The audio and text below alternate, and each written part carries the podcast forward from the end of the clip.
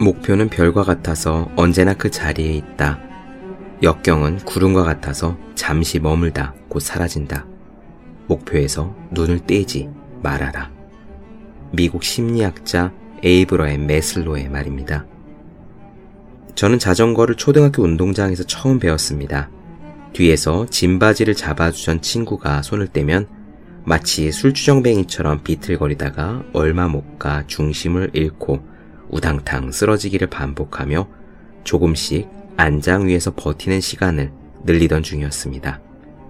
그때 잊지 못할 일이 일어났어요. 저는 운동장 한가운데에서 자전거를 타고 있었습니다.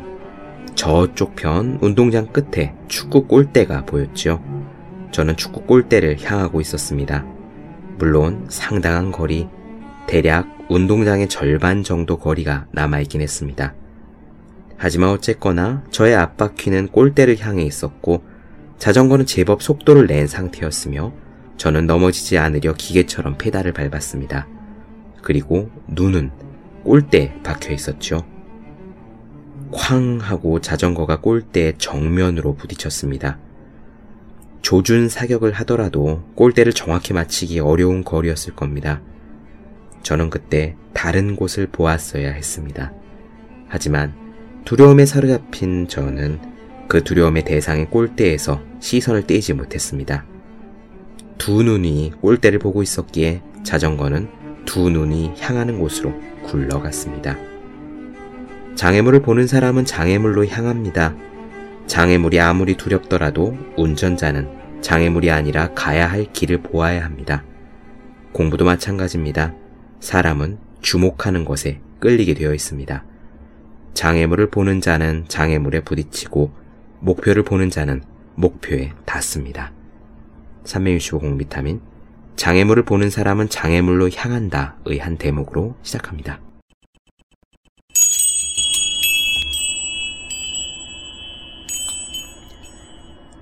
네, 안녕하세요. 본격 공부자극 팟캐스트 서울대는 어떻게 공부하는가 한지우입니다. 우리는 지금 미하이 칙센트 미하이의 몰입의 즐거움에 대한 이야기를 나눠드리고 있습니다. 지난 시간에는요, 대부분의 사람들이 시간을 어디에 쏟는지, 그리고 우리가 참다운 삶을 살기 위해서는 결국 우리의 일상을 구성하는 그 시간들을 어디에 쏟을 것이며 어떻게 쏟을 것이며 또 어떻게 활용할 것인지를 결정하고 실천하는 데서 그 성패가 갈린다는 말씀을 드렸어요. 오늘은 한 걸음 더 나아가서 행복과 몰입에 대한 이야기를 나눠드릴까 합니다. 우리가 살아가면서 겪는 많은 감정들 중에서요, 긍정적인 감정에 전형적인 것이 있다면 그것은 바로 다름 아닌 행복이 되겠죠. 우리가 일을 하는 궁극적 목표는 행복을 체험하기 위해서라고 강조한 사상가가 아리스토텔레스 이후로도 한두 명이 아닙니다. 우리가 재산이나 건강이나 명예, 다른 사람들로부터의 존중을 바라는 것은 그 자체가 좋아서라기보다는 이런 것들이 우리를 행복하게 만들어 주리라는 확신에 가까운 기대를 품고 있기 때문일 거예요. 그러나 행복은 좀 다릅니다. 행복은 바로 그 자체만으로, 그러니까 우리에게 무언가를 가져다 주기 때문이 아니라 그 자체가 좋은 것이라고 여겨지기 때문에 우리가 추구하는 대상이 됩니다. 하지만 인생의 노른자이라고 일컫는 이 행복에 대해서 우리는 과연 얼마나 알고 있을까요? 오늘 말씀드릴 내용은 행복에 대한 이야기로 시작합니다. 심리학에서 지금까지 행복에 대해 밝혀진 바들을 몇 가지 나누어 드릴 텐데요. 이 이야기를 들으시면 흥미롭다라는 생각을 하시게 될 겁니다. 요컨대 이런 얘기입니다. 우리가 행복에 대한 판단, 그러니까 우리 자신이 행복하다 아니다 라고 생각하는 그런 판단은요, 그다지 우리 삶의 질을 고양하는 데 있어서 신뢰할 만한 기준이 못 된다는 거. 그래서 어쩌면 행복하냐 아니냐보다는 우리가 순간순간 일상에서 느끼는 감정의 질이 사실은 더 중요할 수도 있다는 거. 그 감정의 질이 더 참된 기준일 수도 있다는 거. 그리고 그러한 감정의 질을 고양시키는데 바로 몰입이 대단히 중요한 역할을 한다는 것을 말씀드릴 거고요. 그럼 어떻게 하면 그 몰입으로 들어갈 수 있는지 몰입의 조건에 대해서 이야기를 나눠보도록 하겠습니다. 바로 시작할게요. 행복에 대한 연구에서 우리가 놓치고 있는 사실이 있습니다. 그것은 바로 사람들이 살아가면서 온갖 문제와 비극에 부딪히면서도 자기의 삶을 불행하다기보다는 행복한 것으로 묘사하는 성향이 강하다는 것입니다. 미국의 경우로 볼게요. 응답자 가운데 3분의 1이 자기 자신을 아주 행복하다라고 했고요. 10명 가운데 단한 명, 그러니까 10% 꼴만이 자기 자신이 불행한 편이라고 응답했습니다.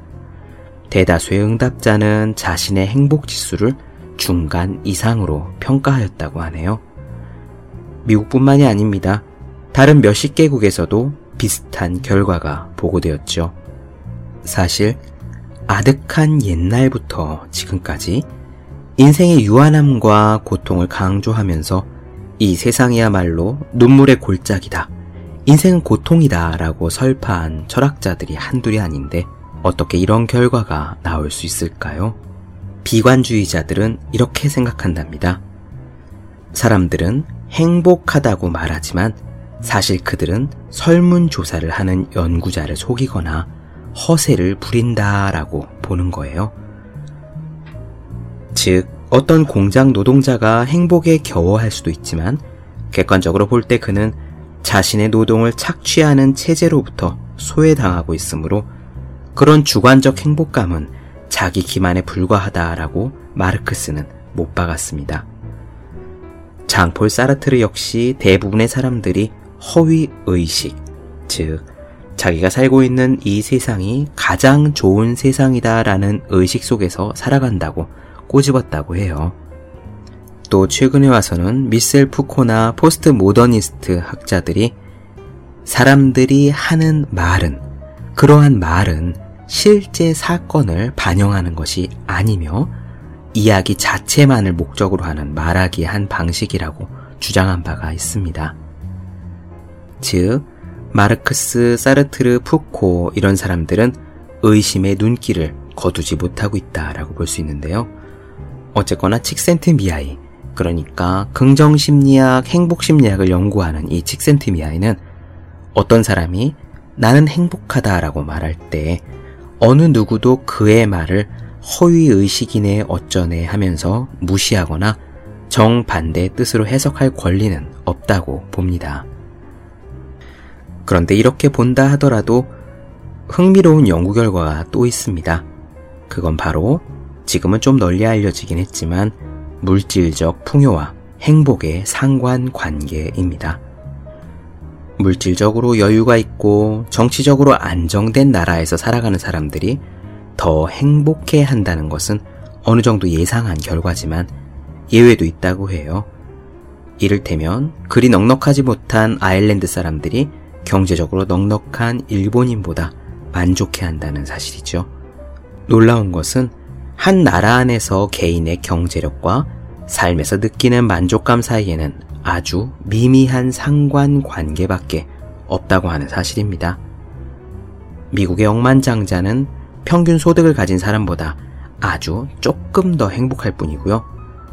1960년대부터 90년대까지 미국인의 실질 소득은 두 배 이상으로 늘었지만 자신이 무척 행복하다고 말하는 사람의 비율은 늘 30% 수준에서 왔다 갔다 한다고 합니다. 여기서 내릴 수 있는 결론은 이렇습니다.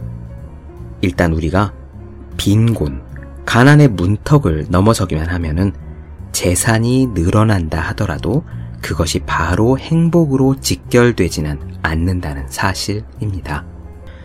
흥미로운 거는 또 있습니다. 사람마다 각기 다른 특성도 개인의 행복 체감도에 적잖은 영향을 미친다고 해요. 이를테면 건강하고 자신감이 넘치며 안정된 결혼 생활을 하고 있고 신앙이 있는 외향적인 사람은 만성질환을 앓고 있고 자신감이 부족하며 이혼을 한 내성적인 무신론자보다 행복하다고 대답할 비율이 훨씬 높습니다. 아까 말씀드린 포스트 모더니스트 학자들은 이 현상에 대해서 이런 식으로 설명을 해요. 가령 건강하고 신앙심이 깊은 사람은 실제 체험한 것과는 상관없이 건강하지 않고 신앙심이 없는 사람보다 더 행복한 담론을 만들어낼 수 있다고 본다 합니다. 즉, 우리 삶이 정말 행복하냐, 내 삶의 가치가 내가 갖고 있는 감정의 질이 실제로 높으냐를 판단할 때 행복에 대한 담론, 건강, 안정된 결혼, 자신감, 외향성, 핸드폰에 저장된 친구들의 숫자, 이런 것들을 가지고 어느 정도 계량적으로 판단한다는 것이죠. 자기가 실제로 하루 종일 충만한 삶을 살고 있느냐의 여부를 섬세하게 관찰한 것이 아니라 말입니다. 그렇기 때문에 이런 연구 결과들을 토대로요, 칙센트 미아이는 이렇게 강조합니다. 우리의 인생에서 행복만이 전부는 아닐 수 있다 라고요. 한번 읽어보겠습니다. 삶의 질을 좌우하는 것은 행복감만은 아니다.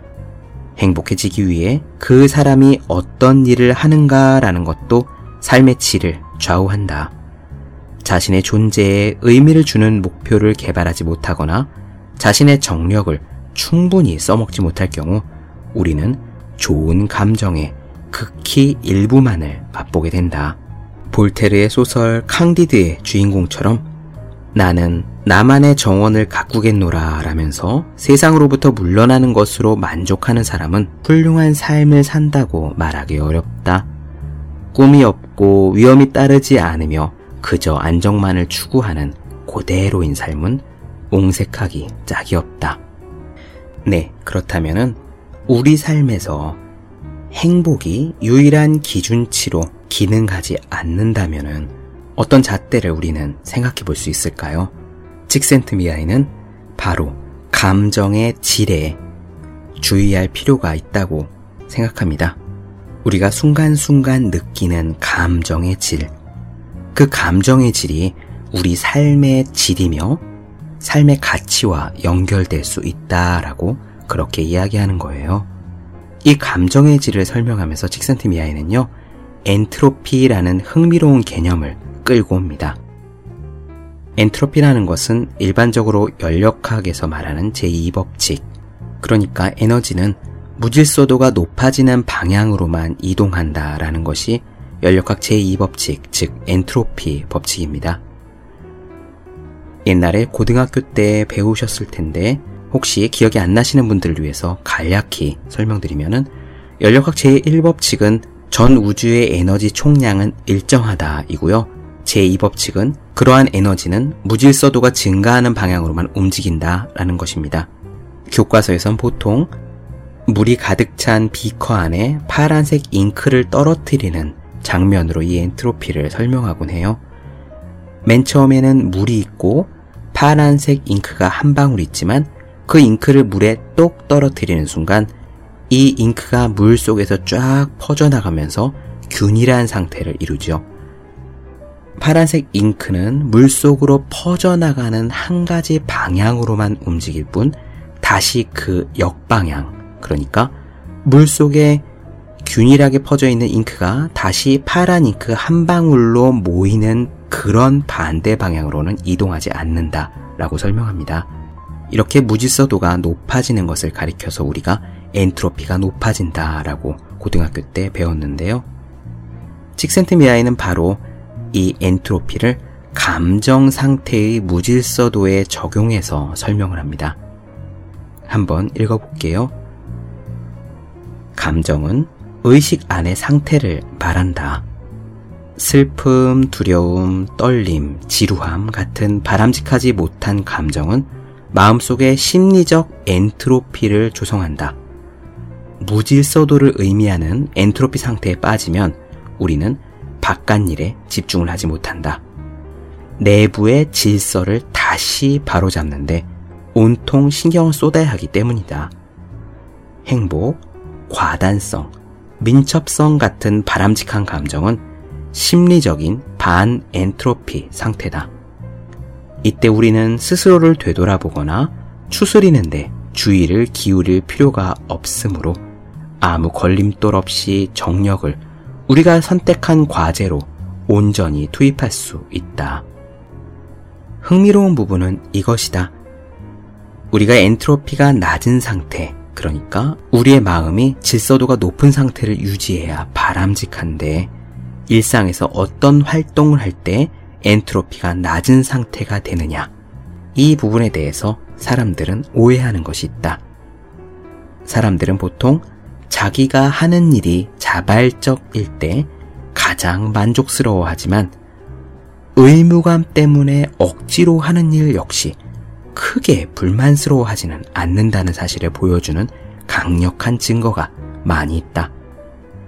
심리적 엔트로피, 즉, 마음의 무질서도는 오히려 딱히 할 일이 없을 때 하는 일에서 가장 높이 나타났다.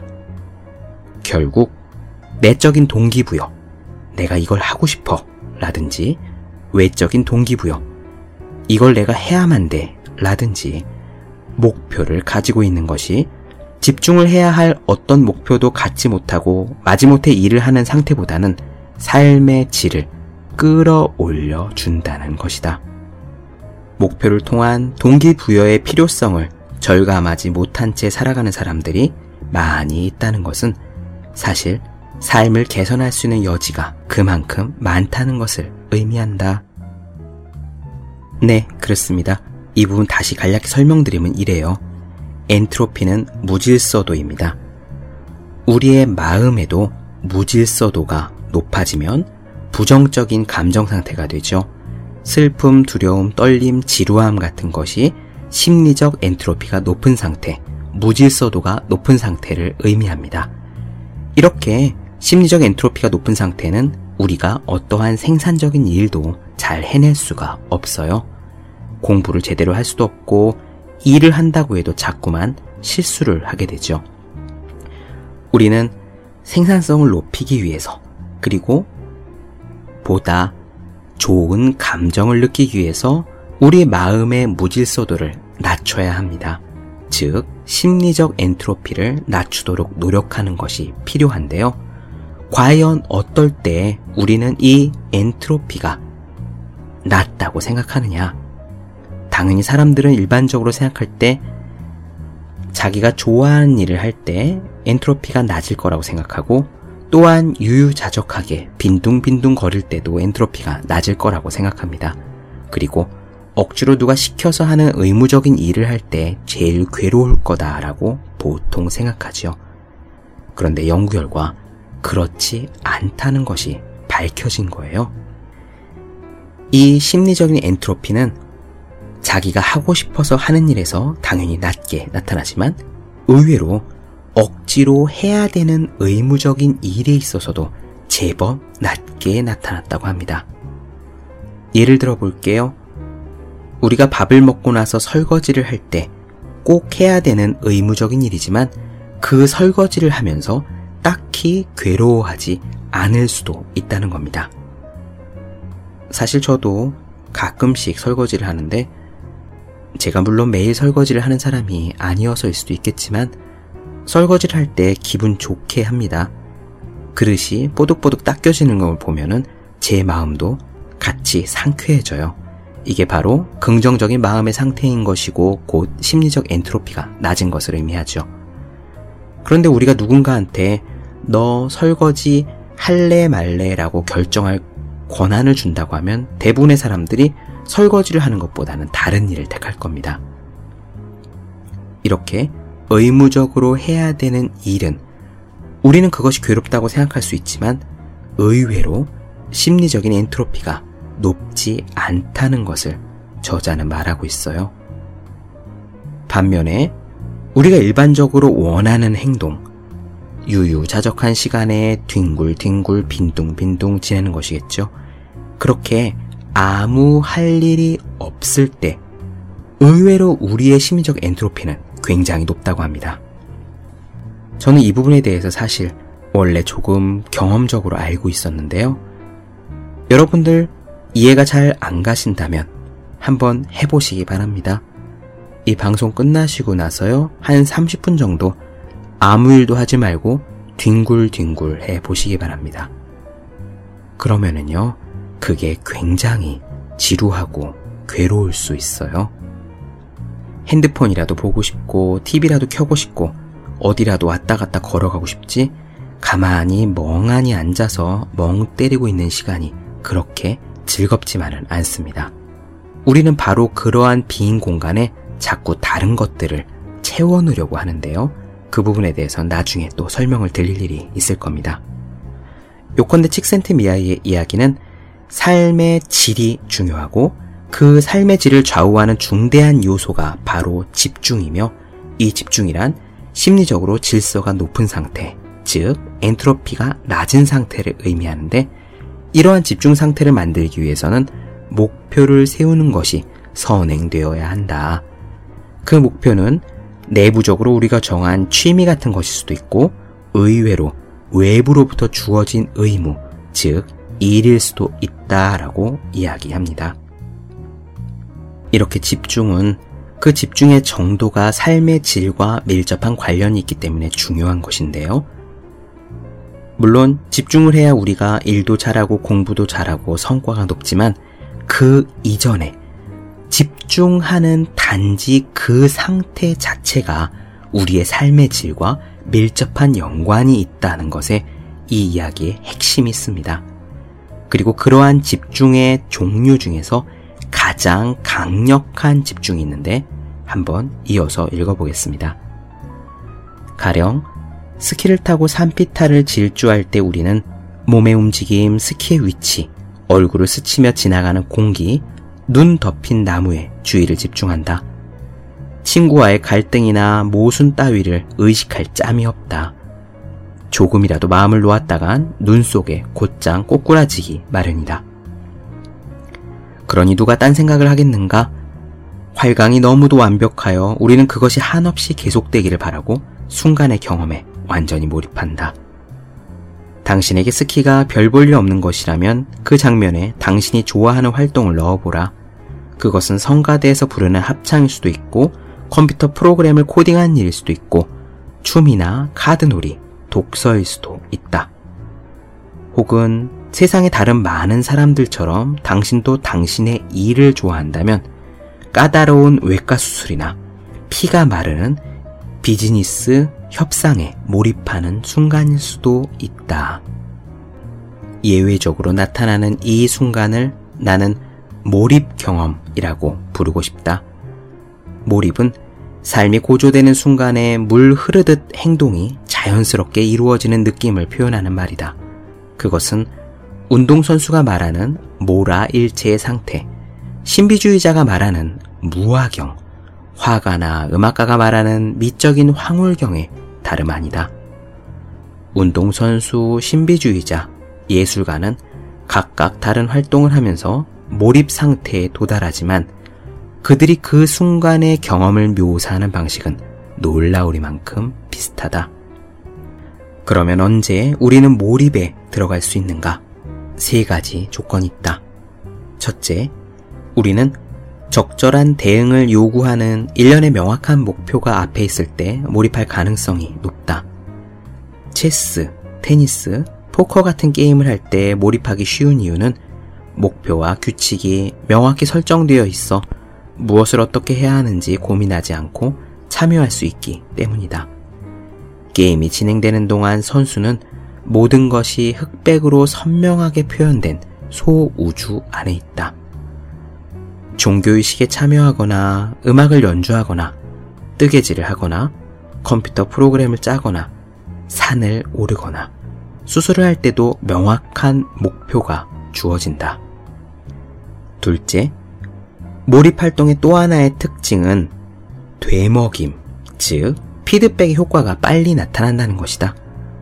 몰입 활동은 작업이 얼마나 순조롭게 이루어지는지를 말해준다.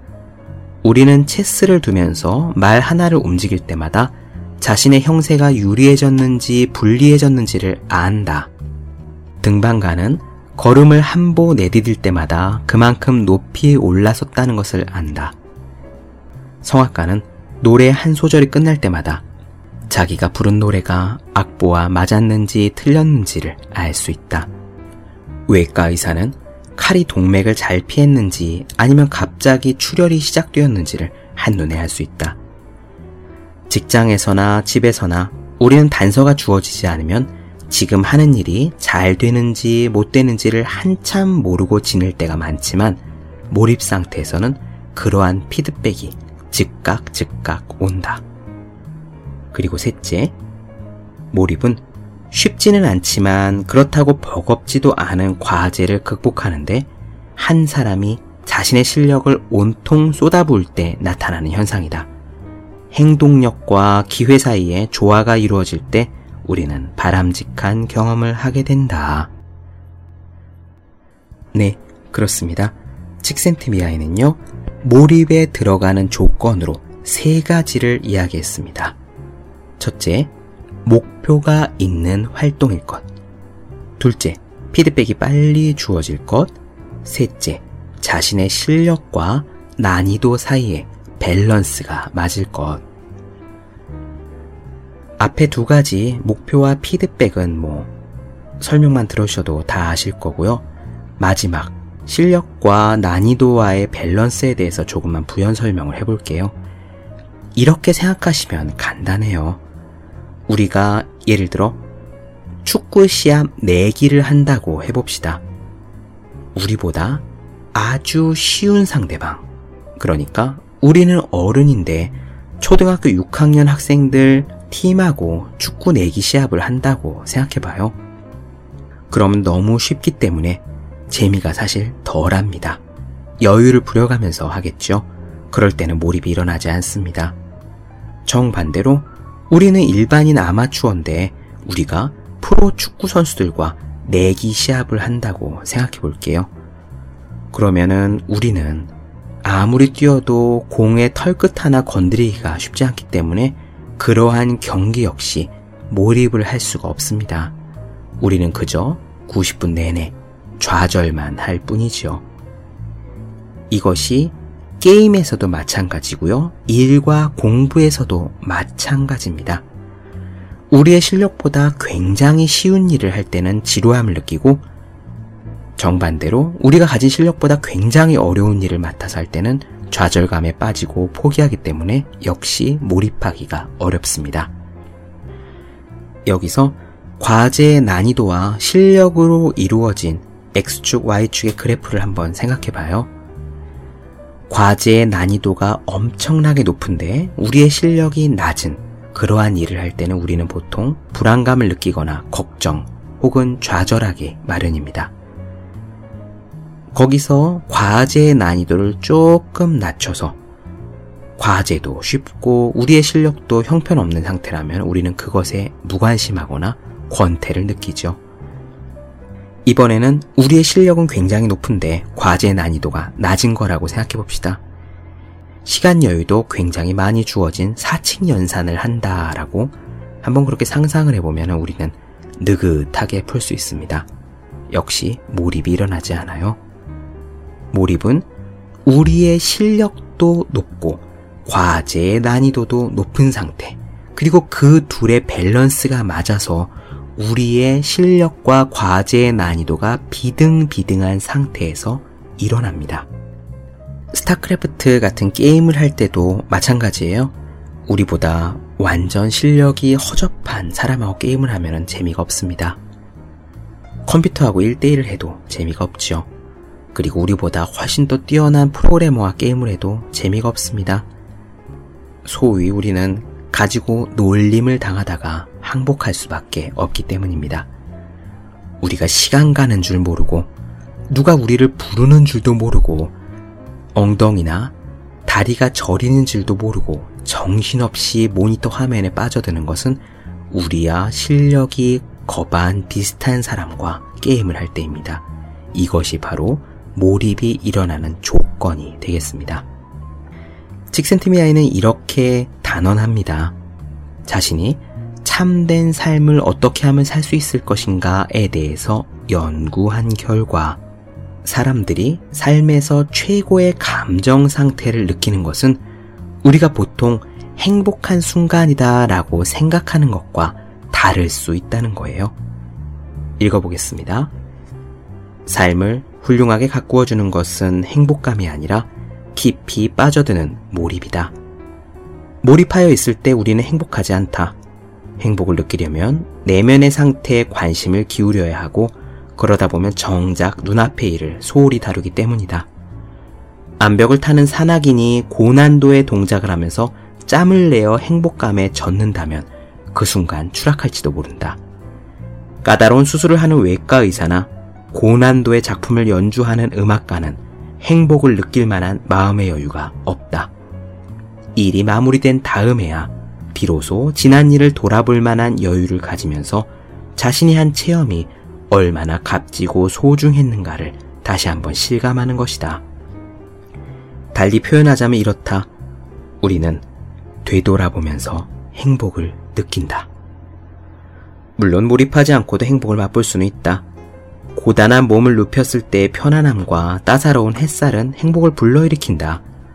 모두 소중한 감정임에는 틀림없지만 이런 유형의 행복감은 형편이 이내 안 좋아지면 곧 눈 녹듯 사라지기에 외부 상황에 대한 의존도가 높은 감정이라고 볼 수가 있다. 그러나 몰입에 뒤이어 오는 행복감은 스스로의 힘으로 만든 것이기 때문에 우리의 의식을 그만큼 고양시키고 성숙시킨다. 그렇다면 우리는 일상에서 몰입 경험을 많이 하면 되는데 왜 그렇지 못할까? 문제는 이것이다. 몰입의 단계로 넘어가기에는 권태와 무력감이 너무 강해서 우리는 게으르고 무기력하기 때문에 비디오처럼 텔레비전처럼 게임처럼 이미 나와 있는 규격화된 자극으로 우리의 정신을 채우거나 필요한 실력을 닦기 전에 질에 겁부터 집어먹고 마약이나 술 같은 인위적인 이완제가 가져다주는 몽롱한 상태로 도피한다. 최적의 경험을 하려면 힘이 있어야 하는데 우리에게는 첫 발을 내디딜 기운조차 없는 경우가 흔하다. 우리는 언제 몰입할 수 있느냐? 그 대상은 다양하다.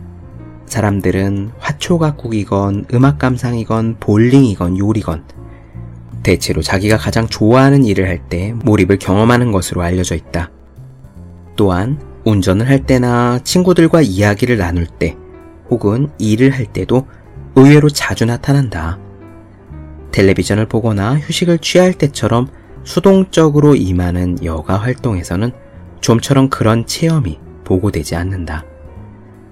명확한 목표가 주어져 있고 활동의 효과를 곧바로 확인할 수 있으며 과제의 난이도와 실력이 알맞게 균형을 이루고 있다면 사람은 어떤 활동에서도 몰입을 맛보면서 삶의 질을 끌어올릴 수 있다. 네, 그렇습니다. 마지막에 굉장히 중요한 이야기가 나왔어요. 몰입을 하면 우리 삶의 질이 높아지는 것이 분명한데 왜 우리는 몰입을 하지 못할까? 두 가지 이유가 있습니다. 첫째, 우리가 너무 무기력하기 때문에 몰입 상태로 발을 뗄, 그 첫 걸음을 뗄 힘조차 내지 못한다는 것. 그리고 두 번째로, 몰입에 들어가려면 어느 정도 자기의 실력을 갈고 닦아야 되는데, 그 단계까지 가지 못한다는 거. 제가 가끔씩 개인적으로 상담을 할 때 이런 이야기를 하는데요. 사실, 있잖아요. 공부를 잘하는 사람들은 공부가 별로 괴롭지 않습니다. 저는 개인적으로 그랬고, 제 대학교 주변 친구들도 역시 대부분 마찬가지였습니다. 솔직히 그래요. 공부가 완전 즐겁다거나 막 환희감을 준다거나 그런 건 전혀 아닙니다. 하지만 공부를 하는 게 어떤 담담한 뿌듯함과 청량한 보람감을 주기 때문에 공부를 하는 것 자체가 그렇게 괴롭지는 않아요. 그것은 바로 이 몰입 이론으로 보면은 지금 설명드린 내용에 의하면은 어느 정도 이해가 되는 부분입니다. 우리는 실력이 낮으면 그 일을 즐길 수 없습니다. 바이올린을 잘 키는 사람만이 바이올린 킬 때 몰입하면서 그렇게 연주할 수 있죠. 피아노 건반을 제대로 누르지 못하는 사람은 피아노 치는 재미를 모릅니다. 저는 검도를 오래 했지만 검도는 처음에 배울 때보다 세월이 쌓이고 단이 올라가고 그래서 보는 눈이 넓어질수록 더욱더욱 재밌어집니다. 수학 공부를 즐길 수 있으려면 수학 실력이 있어야 되죠. 우리는 이렇게 어느 정도 몰입 단계로 나가기 위해서는 어떤 기초 실력을 쌓는 상태가 필요한데 많은 사람들이 그 단계를 견디지 못합니다. 그 단계의 괴로움을 이겨내지 못하고 좀 더 값싼 즐거움, 그러니까 텔레비전이나 게임기나 스마트폰이나 인터넷 서핑이나 혹은 술자리 같은 것으로 도피하고 만다라고 볼 수 있습니다.